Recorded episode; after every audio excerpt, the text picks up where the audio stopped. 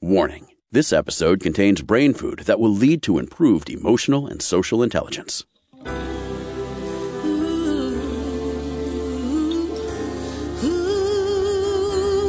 Give us one hour and we'll help you change the way you think about happiness.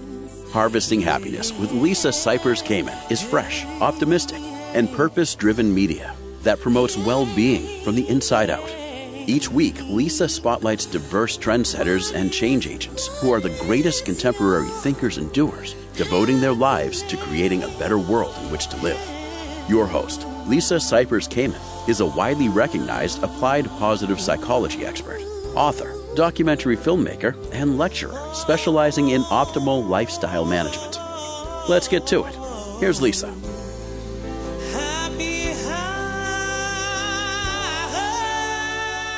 Good morning, good afternoon, and good evening, wherever you are. Thanks for joining us on today's show, where you will learn about restoring the health and power of your true self, how to let go of the past so you can start thriving today.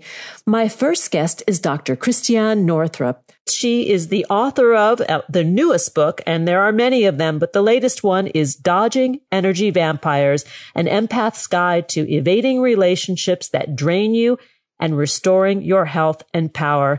Dr. Northrup is a board certified OBGYN, former assistant clinical professor of OBGYN at the University of Vermont College of Medicine, and New York Times best-selling author, now dedicating her life to helping women truly flourish by learning how to enhance all that can go right with their bodies. And I'm going to add, Chris, and right with their lives. Thank you. Yeah, because your life is what influences your body more yeah. than anything else. yeah, I just, you know, that's a freebie, you know, that little update to the, the bio. that's really good. Thank you. Thank you. so let's talk about these people who bleed the goodwill from our hearts and minds. We all know someone or many like this. That's right. It's about one in five people in psychiatry. They call it cluster B. There is nothing uh, biochemically wrong with them, even though many are go to therapists and psychiatrists because they drive their partners and their family members crazy. And so think about it, one in five. That means everyone who's listening has at least one in their lives. There's a spectrum. So it ranges from people who are just a little annoying with their, uh, OCPD, uh, obsessive compulsive personality disorder or narcissistic traits to the full blown psychopaths like Harvey Weinstein or Jeffrey Epstein. And so just remember that the, ones that just have a few traits that drive you nuts, you can live with. Um, the main thing is for those of us who are uh, empathic by nature, which is everyone listening to your show, um, we keep thinking that there's something wrong with us because what they're good at is getting your energy. Their, yes. their lives, are, you know, they're just good at, it's kind of talk about me good, talk about me bad, just talk about me. They'll do whatever it takes to get attention placed on them. Attention is known in the trade as narcissistic supply. So instead of tapping into um, source energy, uh, you know, nature, the electromagnetic field of the earth, God as you understand God, being, breath, great food, they tap into the energy of other people because deep down inside there isn't a self there. What, what they are operating out of is a sort of false ego. But here's the deal. You can't help them. They have to want to help themselves. And this is where many healers and empaths get tripped up because what they're really good at, they have what I call uh, malignant intuition. They know exactly what you and your little wounded child inside have always longed to hear. And so they string you along and they, you look into their eyes and you think, oh my God, they get me. They, yes. just, you know, they get me and you can't take your eyes off them. They're often very, very charismatic, uh, very good looking. Their energy, they live on drama. So they're often in the beginning very fun, very fun. You know, I had a, a friend like this and she'd always say whenever I came back from anything, she'd say, you won't believe what happened. You know, whoa, I've got the dish on whatever. And that was a a long friendship until I finally woke up. And then uh, my business associate Diane and I would look at each other after about a year without this drama. And we would say, Oh my God, isn't this piece unbelievable? I mean, it's like, whoa, room tone. There's peace. There's nobody stirring things up constantly. So just remember, they're not here to get better. And when an empath thinks they can help them, that is the kiss of death. And for men, by the way, I see so many great men who uh, believe that they can save these women and then they end up I, it, to me I, the image that always comes to me is dried up husks on the side of the road because what happens is once you're onto them once you see how it works where they're constantly getting you off balance to get your energy once you see how it works and you end it they are on to someone else, I swear to you, in 15 minutes. And that can be after a 25 year marriage where you're devastated because you think, didn't this person ever really love me? And uh, and unfortunately, the sobering answer to that is no, because they they don't know what love is, or they love to the best of their capability, which is pretty small. Uh, yes, because to them, love is uh, second chakra. Love. It's sex. It's attention. It's money. It's material goods. It's how good you can make them look. I, I have a friend who was married to one for about 18 years and she finally got out of that relationship and she said, Oh my God, you know, I'm now with a man who can stand on his own two feet. It was so exhausting trying to make my husband look better than he was. Yeah. You know, or always making excuses for him. Now remember, there are people out there who have sons and daughters who are energy vampires. There are those with mothers and fathers. Uh, there are those with yes. sisters and brothers. There are many uh, spouses, but there's always someone. It's it's kind of the daughter-in-law who won't let you see your grandchildren because she's Ooh. just going to put. The, oh yeah, that's common. That's common uh, because she's so jealous of anyone else having any attention because they really believe in the zero sum model. There's only so much to go around, and if I am not getting all the attention, you know, then uh, there's not going to be enough and you could, you know, we could say, how do they get that way? I, I have to, you know, I hate to drop it to you folks, or, but some are just born that way. And that's incredibly important to know because here's, here's the belief, what George Simon in his book, In Sheep's Clothing points out. He said, where we get hooked is the belief that only hurt people hurt people. In other words, they've been hurt in childhood and that's where, why they act like they do. It's important for all of us to remember that the vast majority of people who were hurt in childhood do not take it out on others. They do not. Mm, this is a sobering thought. I mean, what about our own choice in the relationships that we engage to that somebody who will love a narcissist or who will love an energy vampire, we are attracted to them because they are exciting or whatever the case may be. And once we sober up with that, now what? Bingo. Bingo. That's the whole key. Right? Is to, to realize get over that, that addiction because it is yeah, kind of that, a little addictive. No, it's very addictive because yeah. they're so exciting. They're yeah. so exciting and because they never quite go away. I mean, 20 years after they've last seen you, they'll send you a cheeky little seductive text. It's amazing. So what you have to do, the, the, very best way to do it is cold turkey. Like the minute you know what you're dealing with, because they do not change, uh, you do no contact.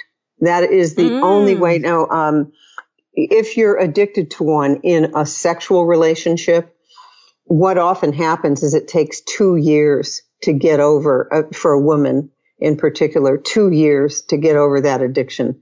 Once you've let the guy in, once you've let him in. And by the way, that would apply to um, lesbian couples, gay couples. Once you've let that person into your body, uh, there's a um, sort of a thing that happens in the brain, and it's very hard. It's harder to get over that than crack cocaine.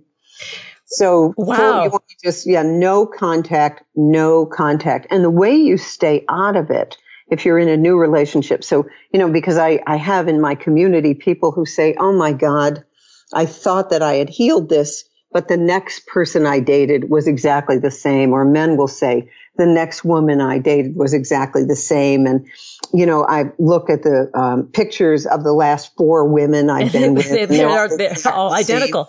they're identical. Okay, so let's look at it this way.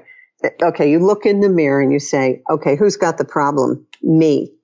What you want right. to do. Common denominator. Yeah, common denominator. Uh, you know, who was there every time this happened? Who was there? Oh, the person looking in the mirror. so that's where your power is. So you begin to realize they are attracted to you because of your light. You don't believe you have the light. You think you need someone to tell you. You think you're not whole. And many empaths are born with an inferior ego. We look for things to improve about ourselves to feel good. So therefore we're addicted to self-improvement. And an energy vampire will always, they'll love bomb you, but they'll also tell you the things that aren't right. So you keep trying to make it better about yourself instead of to be human. So once you see those tendencies in yourself, then you need to have a team. I have a team of two women who are very close to me. And uh, many of us have what are called super traits, uh, super traits of um, dependability, hardworking, loyalty. So the very kind of person who attracts these often is very good at every other area of their lives. So you often hear, I don't understand how such a good guy could constantly attract the wrong woman or vice versa. I don't understand how such a good woman, she's so good, she runs a Fortune 500 company. Why are her relationships always like this? Well, what it is, is that we tend to attract fixer uppers because we're so good at it and we fall in love with their potential. So you've got to mm. remember there was some sportscaster who said, potential means you ain't done shit yet. So I think that that's really important to understand your ability to see someone's potential. That is a super trait. It's a strength, but you can't spend 30 years waiting for, Anne Wilson Schaef called it the process of the promise. And what happens is every time you get ready to leave, they throw you a crumb. They throw you a bone. They throw you another hook. Oh my God. Thank God you're here for me. No one else could heal me. By the way, in a medical practice, 25 to 30% of the people are narcissistic energy vampires. They don't really want to get better. They want your energy. So they use the medical system for this. So, you know, we're not just talking about intimate family relationships. We're also talking about business relationships. Um, I had a colleague who worked in a Waldorf school. So imagine a Waldorf school. Everyone is there because of the work of Waldorf. Uh, a very um, touchy feely place, you know, touchy, very empathic place. So an energy vampire would be able to come in there and they work by splitting. Uh, we've always said in, in our psych ward at the hospital, you can tell when there's a borderline on the unit, the nurses start fighting with each other. So they play one against the other. Oh, you're my favorite you yeah. know, and, and that kind of thing. So you have to know what you're dealing with. And most people don't know what they're dealing with because these people, the energy vampires, are often surrounded by a group of flying monkeys. That's the flying monkeys from the Wizard of Oz. go out and do their bidding. And and the minute that anyone gets close to calling a spade a spade, the flying monkey who doesn't understand, who could be a family member, um, lands on you. So mer- very often, here's what you got to be ready for. So let me be very sobering about this. You, when you have a family member like this, a mother, a father, sister, brother, very often the wagons circle the sick person as um, yes you know they they circle the sick person so if you want to be healthy you've got to be willing to be alone and not have family approval for a while until your vibration attracts your new tribe because very, very often what they're so good at is pitting people against each other. And that you see that gives them narcissistic supply and it gives them control. So, so the first thing you will experience most likely is a sense of profound loss. But that's way better than having your lifeblood sucked out. Yeah. Let's go to the break. And when we come back, we're going to continue the conversation with Dr. Christiane Northrup to learn more about her work and her vast library of amazing books. Please visit www.drnorthrup.com on Twitter at Dr. Chris Northrup and on Facebook, that page is Dr. Christiane Northrup. Here comes the break. We'll be right back. And that is a guarantee. We're talking about dodging energy vampires. Hang on just a minute here. Before we take that break, I want to chat with you about the important intersection of fashion and comfort. As a busy, style conscious professional, I always want to look my best, whether I'm meeting with clients, running errands, or on the road traveling. And that's why today's episode sponsor, Betabrand, hits that mark spot on with dress pant yoga pants. I'm a huge fan of Betabrand's designer bottoms that come in dozens of styles and colors. These pants are super comfy, perfectly stretchy, and stay wrinkle free. And the best part is they perform well and make my backside look great. I've got several pairs of these dream boats. Dress pant yoga pants have all the style of traditional dress pants plus all the flexibility and comfort of your favorite yoga wear. Whatever your style, Betabrand has pants to match. Dress pant yoga pants come in boot cut, straight leg, skinny cropped, and more. And right now, our listeners can get 20% off their first order when you go to betabrand.com slash happiness. That's 20% off your first order at betabrand.com slash happiness. Millions of women agree that these are the most comfortable pants you'll ever wear to work. Go to betabrand.com slash happiness for 20% off. Now here comes the break. We'll be right back, and that is a guarantee. To learn more about cultivating sustainable well being at home and the office, visit harvestinghappiness.com and explore Lisa's experiential on site brain fitness workshops, corporate programming, and speaking engagement services.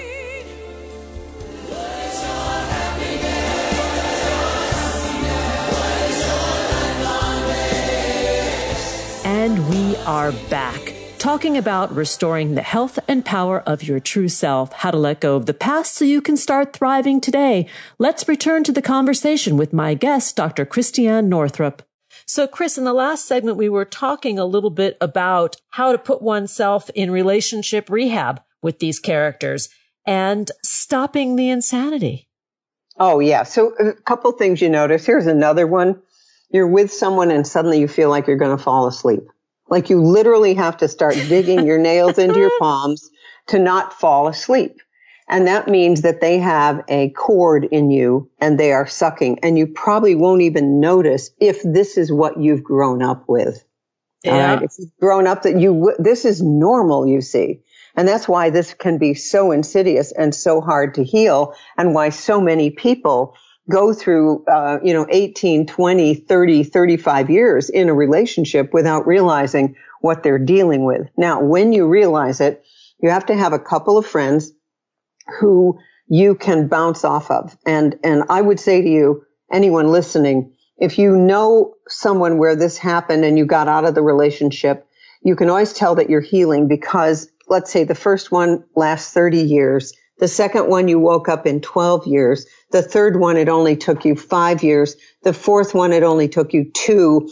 And then eventually you get to the point where you can see them coming. But most of us with super traits literally have congenital blindness for these people. We really believe the best in everyone. We believe that everyone comes from love. This is not true, but it's a very hard lesson to learn. So you have to have a couple people who are truth tellers who will say to you, Hey, don't get involved. Because, and then you'll start to make excuses for the person. That's what we always do. Oh, they're and really good. They're really yeah, good at heart. Yeah, yeah, yeah. You don't really understand. And, and then you start in with, well, you know, their dog died when they were two, you know, that kind of thing. And that's why they treat me so shitty. But, you know, but they're really a good person. Um, and you know, you could say, yeah, in the spirit world, after they die, they'll be a very good person, and you'll see that they came down to help you with your self-esteem. Hi, when I before I'm going to wear the black hat, you wear the white hat, and I'll help you grow spiritually. But that means you got to grow spiritually. So let me give you another couple tactics. Let's say you're not in an intimate relationship, but you're you're going to go to a family holiday dinner or a birthday party, and you know who it is. So oh what, yes, we all know who that is. that's right. So what you what you do is um, couple tactics that work beautifully, or a friend calls you and only calls you when they want something. This is standard. And then a little tiny part of you goes, "Oh God, they like me. They haven't forgotten me." No, no. Of course they they they know that you're a sucker, and you'll help them move on a Saturday when you had other plans. Okay, so just know that. So you got to first learn how to say no and you'll always know that you're on the right track when you feel guilty for saying no. So don't say no. say, you know what? I got to think about it. Let me get back to you. You got to stop the train. Mm. Let me mm. think about it. Let me get back to you. So that's the first thing when you're asked to do something that in your gut doesn't feel right, but you haven't exactly made a super highway out of the gut frontal lobe connection. Two, let's say that they ask you something. Here's another good way. They will never go toward you if you have a problem. So do broken wing. Oh God, I'm not feeling well or I just, you know, I feel like maybe I broke my leg or I think I'm coming down with Ebola and whatever, whatever, just do something where you have a need. They will back off very quickly, very quickly. And then the third one is gray rock. Gray rock is good. So this is, this works well in a business setting. Always someone comes over to bother you. You just pretend you're a gray rock. Like you're literally, there's nothing, there's nothing you have to give. And I had a community member who said, Oh my God, I did that gray rock thing at work. It worked so beautifully, but I felt so guilty because you feel like giving them your energy is helping them. Every bone in your body says this is helping them. And I want you all to know it is doing the opposite.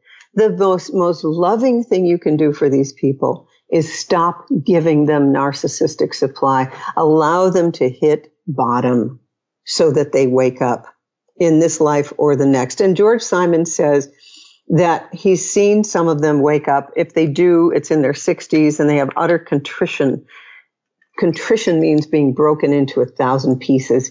And he said, you don't have to do anything. They will do anything to make up for it. I have never seen it. And here's the problem. If you are an empath with super traits and I tell you that sometimes they might change, it is like Jim Carrey in Dumb and Dumber. you know, like, uh, what's the chances that you would ever have a date with me? It's one in a million. so you mean there's a chance? It's like that. It's, it's like that. It, it, we would hang around for 200 years expecting them to change. Now, here's another thing that I wanted to mention. It's important.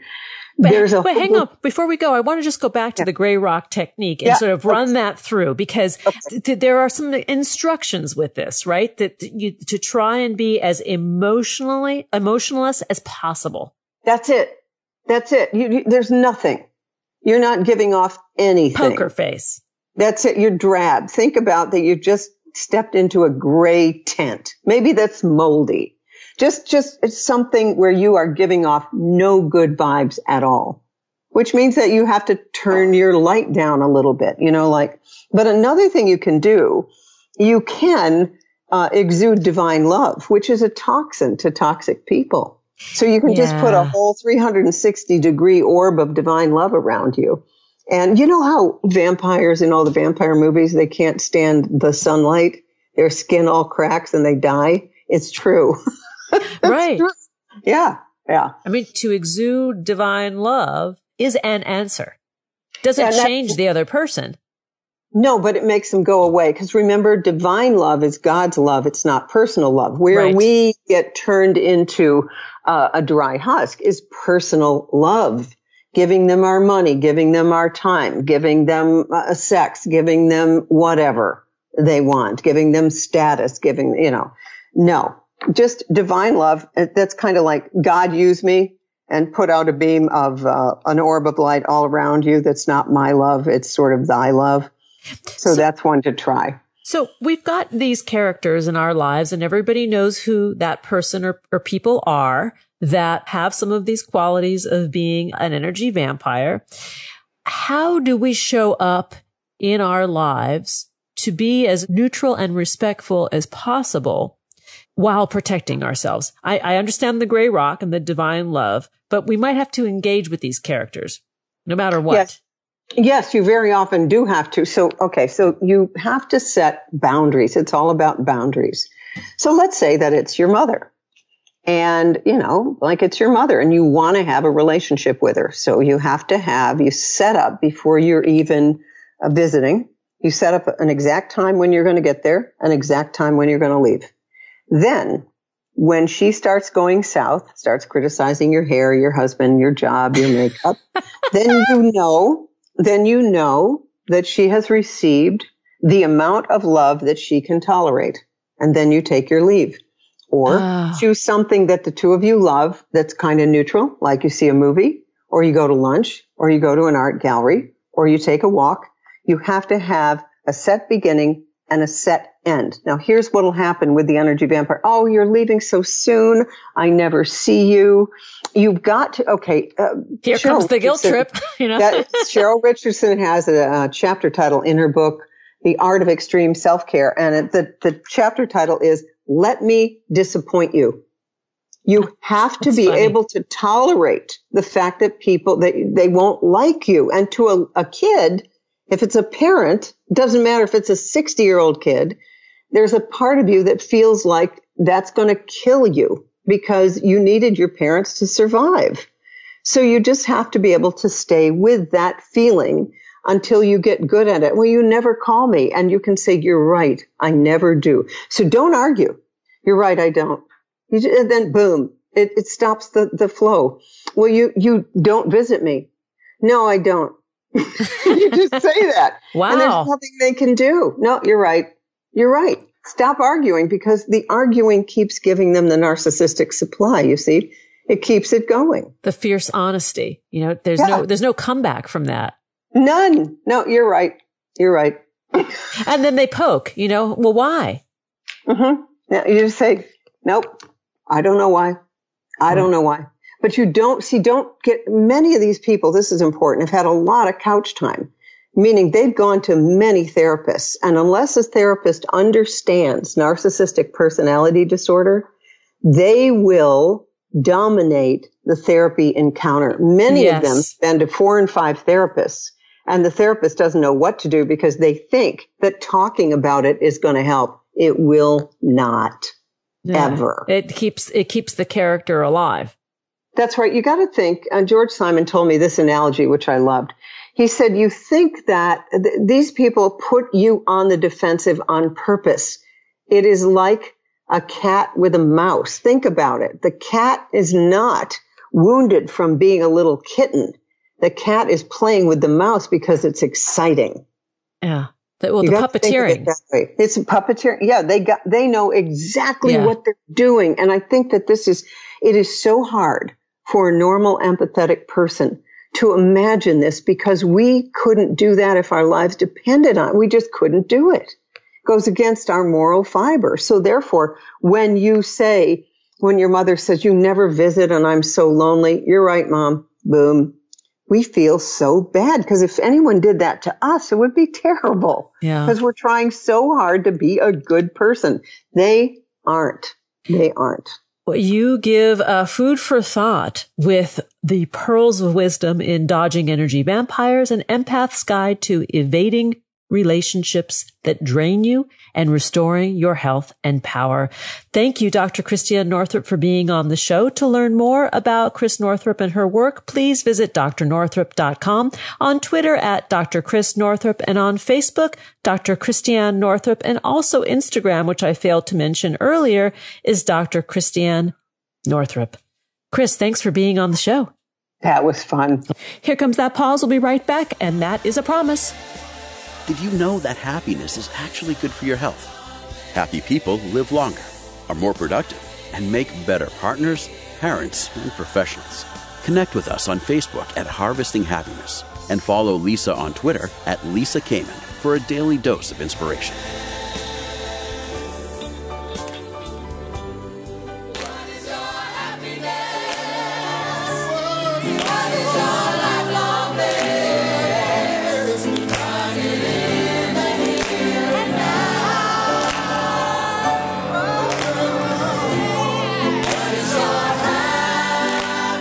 Welcome back to the show. We're continuing our conversation about restoring the health and power of your true self, how to let go of the past so you can start thriving today.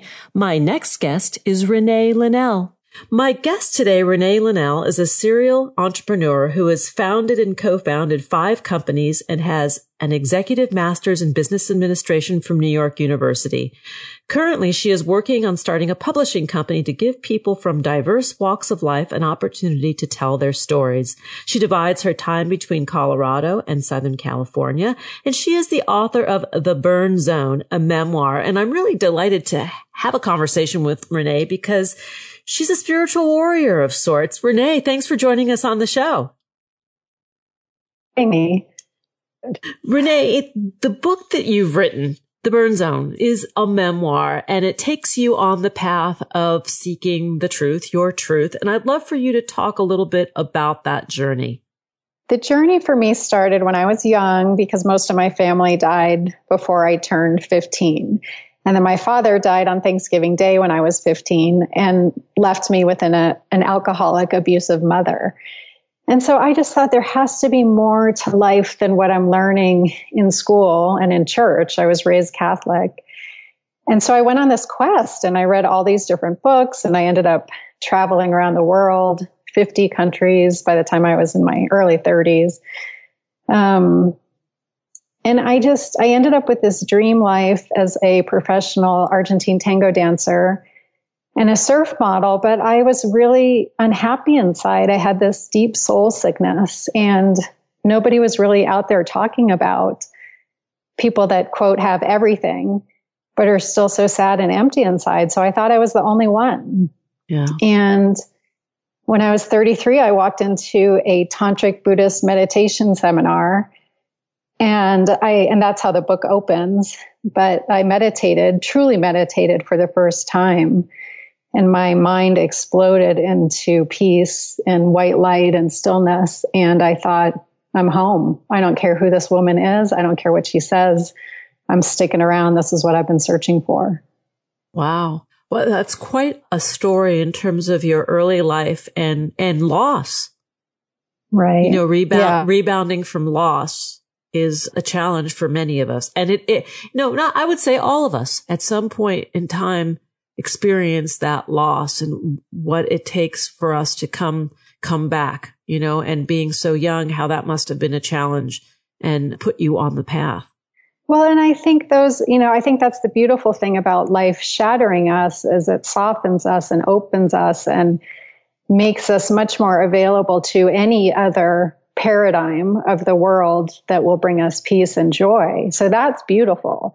But the unfortunate thing is because we're so, so open and willing to listen to anyone that has a way of living that brings peace and joy, um, I think we can be very vulnerable to narcissists who pose as spiritual teachers.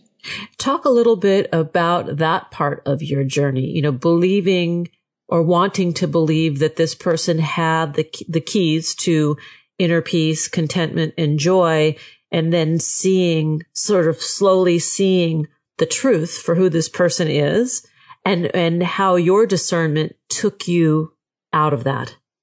Well, my teacher was a female, which I think really made me have my guard down even more. I was desperate for a mother figure and a mentor and a guide, and she just seemed like exactly what I was looking for. Um, and what she taught was that because we live in the West and we spend so much time at work, we need to use our work as our spiritual path. So we sharpen our minds through meditation in the morning and in the evening. And then we bring the best of ourselves to every moment at our career, which causes us to get promoted, make more money, create a life where we can meditate better, and then give back to the world through philanthropy. So right off the bat, it sounded perfect to me. Um, and I realize now that all toxic relationships are the same. They start with romance. And if you go on a first date and somebody hits you or verbally abuses you, you don't go on a second date, but they start with making you feel seen and heard and loved and cherished. And they build you up and then the abuse comes slowly over time. Yeah. And so that's what happened in this group. And the idea, though, that one could marry spirituality and business, and I dare say even capitalism, right? That, that, right. that money was not, not a shameful thing, but a vehicle that could be used for the greater good, I would think is appealing, right? It's very appealing because again, I was raised Catholic and that didn't work for me. And then when I was studying other religions, they all seemed kind of damning and there was a lot of sin and um, that I just thought, okay, I love being alive and I love being in a human body. And I was kind of a bad girl, rebellious. Um, drag racing my Mustang and diving off the stage at punk rock concerts and sleeping with, you know, any cute boy that crossed my path as I was traveling the world surfing. And, um, but yet I felt this innate love for God, even though I wasn't even sure what God was. And I actually resisted the term. Um, and so when this woman came along and said that I could live in the world and I could have a great career and I could make a lot of money and I could enjoy the pleasures of the body and yet I could still be spiritual, I thought, okay, this sounds like something I can actually do. I'm not going to fail at this. I can do this and I can do this well. Which is true, actually. I mean, I, I agree with that, that it is possible to have that. Well, and I think honestly that of course it would make sense, right? When you're aligned with source and you're tapped into who you truly are and you're following your own divine path, that of course you would be thriving so that anything that you touch in life would kind of turn into gold. And and I do notice I didn't throw the baby out with the bathwater. I did keep a lot of what I learned from this group and it did change my life in a very positive way once I undid the brain washing and the suicidal tendencies um, and build wow. my life back together. Wow. Um, suicidal yeah. tendencies. What happened there? Well, this group, I was with them for seven years and the plot thickens because there was a male spiritual teacher as well. Um, and I don't want to give the whole book away because it really, I've been told it's a page turner. Um, but I got, I'm very extreme. So I got very close to the teachers and my whole life. And this is what happens you, slowly but surely, your whole life becomes the group, and then the group think kicks in, and, and they, because it was tantric Buddhist mysticism, which means you live in the world and everything is your spiritual path. Um, some of the tasks were extreme. Like I was a professional dancer and I was told to become a computer programmer. And then I was told to get my black belt in karate. And then I was told to go get an MBA from one of the hardest business schools in the world and then start a business that made $10 million profit after taxes. So, you know, there were these amazing tasks, but yet I also was told to burn everything I own and to distance myself from friends and family. And as I did all of that, my support structure went completely away, which again is what abuse, abusers do in abusive relationships is they remove your support structure. And, and so when it all came crumbling down, which it did when I was living in New York, yes, I was very suicidal. I thought, why am I even here? And I don't know who I am and I don't know what I'm doing and I can't trust anybody and I can't trust myself. And so it was a mess. And what would you say was the turning point when you realized, you know, without giving anything away, without being the spoiler alert here, when the life that you had been living was no longer really serving your highest good and something had to change? There needed to be a break or a disruption. Everything fell apart I ended up being slandered in the New York tabloids, which was awful at the time, but it's actually quite funny now. And um, losing hundreds of thousands of dollars in a lawsuit, you know, it just was like my entire world blew up. And I just really couldn't get out of bed in the morning, and um, everything was just crumbling. And then I had a near death experience snowboarding, and I should have died, and I didn't. Um, and when I didn't die, I, everything shifted within an hour. I thought, I don't want to be in New York anymore. I don't want to be doing anything that I'm doing. I don't want to be dating who I'm dating. I just want to move to Colorado and write. Wow. Um, yeah. Wow. I mean, that, wow, in a good way. Like that is, that is an incredible turn of events. You know, this, it is yeah. The, the, the, you know, adversity is the mother of invention, right? Sometimes we need to go there in order to get where we need to be. Well, and I realize we're so taken care of. It's like when we're so completely on the wrong path for what our soul really truly wants, life comes along and smashes the crap out of us. And if we pay attention to it and we surrender and really shatter then when we build the pieces back, we can build the authentic pieces. You know, I, I just got was so shattered by life that I thought I'm so, I'm just, I have no energy left to be what the world needs me to be or what I think the world needs me to be. And I can only do what brings me joy. And then miracle of all miracles, as I started to only do what brought me joy, I found my true path. And that was when you went to Colorado and began to write. Yes. And what well, was that like? I didn't. I didn't realize. I thought I was going to move to Colorado and just start writing and become some best-selling author and have a new career. And instead, I moved to Colorado and fell apart even more. And that's when the crap really hit the fan. Let's just say. And for years, I was a mess. And I realized I wasn't just dismantling the seven years in the cult. I was dismantling my entire life to go back to childhood and undo all of that trauma. And so the healing took a lot longer than I thought it would, but I came out the other side so much stronger and so much more authentic and then so much happier and kinder and more compassionate and wiser and everything's funny to me now when it used to be so serious. And so I'm pretty happy with the results.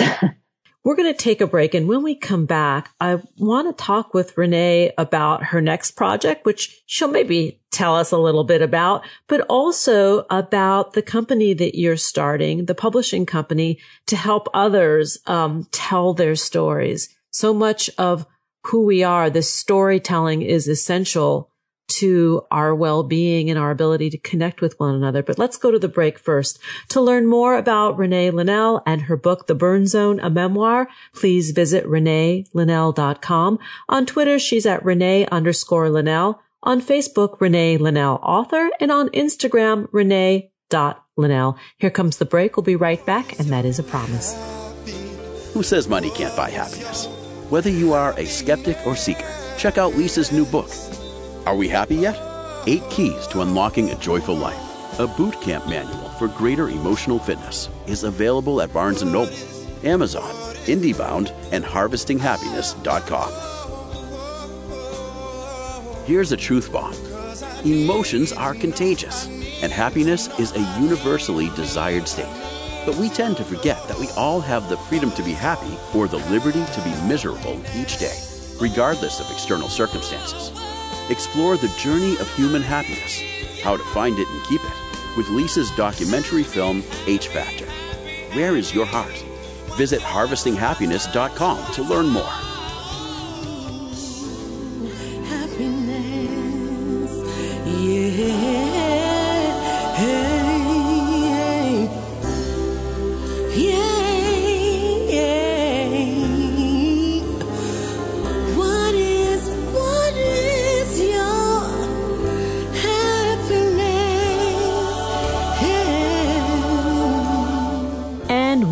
Are back, continuing the conversation with Renee Linnell. We're talking about restoring the health and power of your true self, how to let go of the past so you can start thriving today. Let's get back to the conversation. You're writing another book now, and I would love for you to share with our listeners a little bit about whatever you feel comfortable about that book, and then also talk about the publishing company, because I love the heart with which you are starting this company. Oh, thank you. I'll start with uh, talking about the publishing company because as I went through this process, it started as a catharsis, just writing what happened to me so that I could heal. And Maya Angelou once said, There's no greater agony than bearing an untold story inside you. And I realized it's true for me. And then I realized it's true for all of us, and especially the marginalized. Um, they're taught, I mean, we're all taught really to hide within us the adversity and the trauma and the wounds and to shove it down and to put on a smiley face and to just blend in and suck it up and um, and not talk about it. And i realized it's so important that we tell our stories and and i think i believe they're divine wounds that on some level our soul signed up for them so that we could learn from them and grow and then go into the world and help others. And I paralleled it to soldiers, how they go through hell in training and then they go work in hell so that they can go help others. And one day I just thought, well, what if this was my training? What if this was the 50 pound pack I threw on my back as I walked up this mountain called life? I mean, wouldn't it be worth it if I could help others with this pain and this story? And and so for me, that was the awakening. And then as I went through the publishing process, I realized you really either have to be famous to get a publishing deal or you have to have money to self publish. And I thought the people probably with the most intense stories that need to be told are the ones that really don't fit in either of those categories. Mm. So I would love to one day have a foundation that helps people, especially the marginalized voices, tell their stories. Wow. I love that. Imagine, imagine you. that you are somebody who has gone through something traumatic and has found your inner strength as we all must do when we rise above adversity. And the telling of the story is the salve that heals, right? And if you don't have the, the resources to use that as a vehicle, you, there's a missed opportunity. It's true. And so I didn't realize how much time and energy and money would be need to go into promoting my own story. So this is now on the back burner and I do see it as a charitable foundation at some point, but it is something that I dream about doing. And then meanwhile, I am writing my second book now, which is a follow up to the burn zone and it picks up where the burn zone left off. And I realized that the first book, The Burn Zone, is about what happens when you don't listen to your inner guidance. And the second book is about what happens when we do and all of the magic and miracles that come into play when we get on our true path and listen to our own inner guidance. And why is that such a challenge for so many of us to listen to the inner guide that we somehow doubt that the voice inside really does know the way? Is it because we spend so much time with that negative chatter, that self talk that undermines our well being that we're afraid to listen to the, that powerful voice when it rises?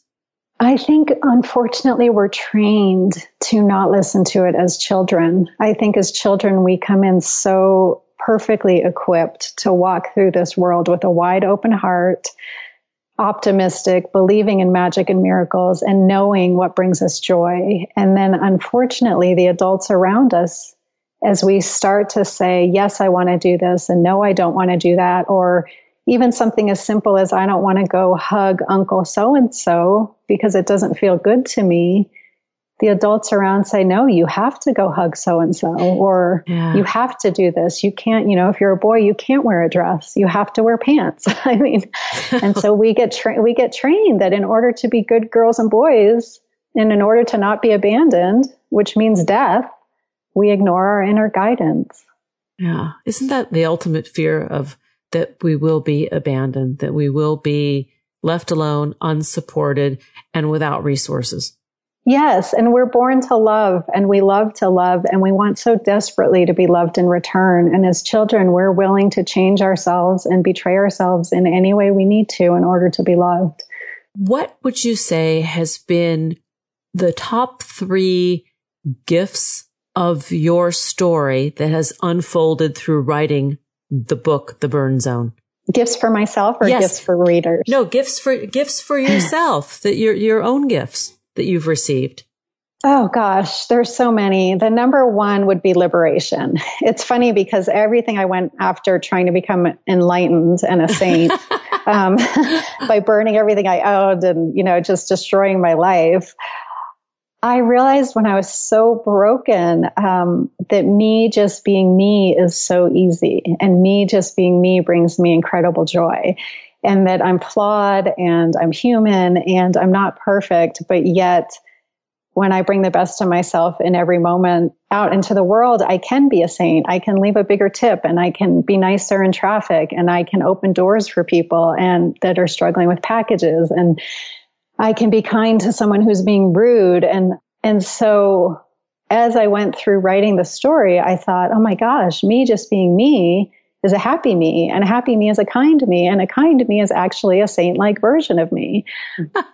so for all of us, yeah, you know, yeah, when we're I happy, it. and it's like when we're happy and we're in love, we want the whole world to be happy and in love, and so we've got to start tuning into what brings us joy and and so the second thing was noticing it really is the little things. It's the cup of coffee and the porcelain mug for me, or it's walking in nature or calling a friend. And and because I was suicidal and I was going to leave the world, one day I thought, well, if I'm going to leave, what would I miss? And I was like, I would miss those little things. And I said, well, why don't you spend tomorrow just doing those little things? And then suddenly I wanted to stay another day. And so I think, you know, another gift was just realizing I get to be happy. We're meant to be happy. It's okay to have a life that brings you joy. Yeah. Um, And then the last was just stripping away the BS, like no longer needing, you know, when people would say, what were you, what are you doing? I would say, I'm healing. Life kicked the crap out of me and I'm healing. And when people would say why, I would say, because I got brainwashed in a cult and totally effed up my whole life. And I'm a big fat loser that has no idea where to go next. And um, it was really liberating to put it all out there, to have nothing to hide and to have no more shame. Ah, the S word. yeah. yeah, that, that shame. That, I mean, that is, that is a toxic chemical. It is. And that, you know, you put all your dirty laundry out there in print. And it's like, if I ever ran for political office, they couldn't even dig anything up on me. I just hand them the book and go read it. So isn't that a gift? It's such a gift and it weeds out people that think I'm a freak show or people, you know, that have, it weeds them out of my life. And so it makes all this space for these amazing people to come in that actually are inspired. And so then I've gotten so many beautiful messages from all over the world on social media by people saying, I want to meet you, or can you come talk to us, or can we meet for coffee? Because in my being willing to be so vulnerable and open, it gives them permission to do the same. And we all really just want to be loved and accepted for who we truly are. And you know what's interesting is that we all have a burn zone. You know, we do. I mean, the title of your book is great, but like each one of us, I know I can, I can think of mine. I'm sure people listening could think of theirs. It's true. It's so true. And what if we were all able to just kind of like wave our freak flag loud and high and proudly and just, you know, run through life unashamed. What if? Yeah. Yeah. For me, because I don't share the same story as you, but I have a story and as most people who are listening have stories. And I think if I had been limited by that story and not given myself permission to fall apart because there was a period of time where the same thing that happened to you happened to me, probably a little bit different circumstances. But the idea was let that freak fly. Yeah, I've, I am sort of in smithereens right now, and that I'm hopeful that that one day I'll be able to, you know, get back on a path of joy, and then it happens. Yes, it does, and the joy that comes on the other side of complete and utter shattering and surrender is this profound, deep, childlike joy. And yes, of course, I go through my depressions, but now in the past where I would go, what's wrong with me? Or I try to talk myself out of having a depressed day or a couple days. Now I know, okay, I'm useless for these. Today I'm useless. I'm going to hunker down under a blanket and read if I can do that. And if I have to be in the world, then it's like I'm not going to be productive. I'm probably not going to be kind. So I have to give myself a lot of extra time and space and keep my mouth shut so I uh-huh. don't splatter my crap all over someone else. But there's such, yeah, there's such a liberation. I, you know, keep distance from fellow humans in those days. In those days. I know. I wish we could wear signs on our foreheads like the weather, you know, like cloudy, chance of rain, bring an umbrella. Yeah. Yeah. I'm not approachable today. And, you know, I guess honoring that that is okay. I think so many of us that, that the shame is then stick, stuck upon the shame, right? It compounds. Like we're ashamed of the circumstances, then ashamed for our reaction to the circumstances. And the shame multiplies, divides like a cancer. And then we're really stuck. It's true. And especially for those of us on some sort of spiritual path that think erroneously that we're supposed to be all joy and sunshine and magic and miracles and unicorns all the time. And it's like, we're human. So we live in the land of dichotomy. And so for as much joy as we feel, we will feel that much pain and sadness. Um, and so it's not realistic to think we won't go on that roller coaster ride as we experience life in the human body. We will. The poet Rumi wrote, I don't know the poem by heart, but wrote a piece about the exquisite beauty or the exquisite joy of sorrow and darkness. Oh, it's so true because only in that darkness can we understand the exquisite joy of when the darkness goes away. I mean, it's like, right? Without hot, you can't know cold. And without love, you can't know fear. And, um, the fear, you know, we love something so much that then we're terrified it's going to be taken away from us. And so it really is, again, when you have that distance after being so shattered, you could go, it's all just amazing. Yeah. Renee Linnell, Thank you for sharing a bit of yourself with us. And the book is The Burn Zone, a memoir. To learn more about Renee and her work, please visit reneelinnell.com, on Twitter at Renee underscore Linnell, on Facebook, Renee Linnell author, and on Instagram, Renee dot Linnell. Thanks for sharing yourself with me, with us and, and spending time. And I can't wait to read the next book. So come back. Thank you so much, Lisa. I really loved our time together. Me too. Here comes the break. Thanks for joining us on Harvesting Happiness. This is Lisa Cypers Kamen and my guests today, Dr. Christiane Northrup and Renee Linnell, wishing you kind thoughts, kinder words, and the kindest of actions. Until next time, remember, happiness is an inside job. Happiness is your inside job. Go out and rock your day. Keep harvesting your own happiness anytime and anywhere from the comfort of wherever you are. Subscribe, listen, and share hundreds of downloadable episodes via our free app or from our libraries at toginet.com, iTunes, Google Play, and other fine podcast platforms. To learn more about Lisa's global consulting services, please visit harvestinghappiness.com. Spread more joy by liking us on Facebook at Harvesting Happiness and following Lisa on Twitter at Lisa Kamen. Harvesting Happiness is produced in collaboration with TogiNet Radio, KBUU Radio Malibu.net, and is available on PRX, the Public Radio Exchange.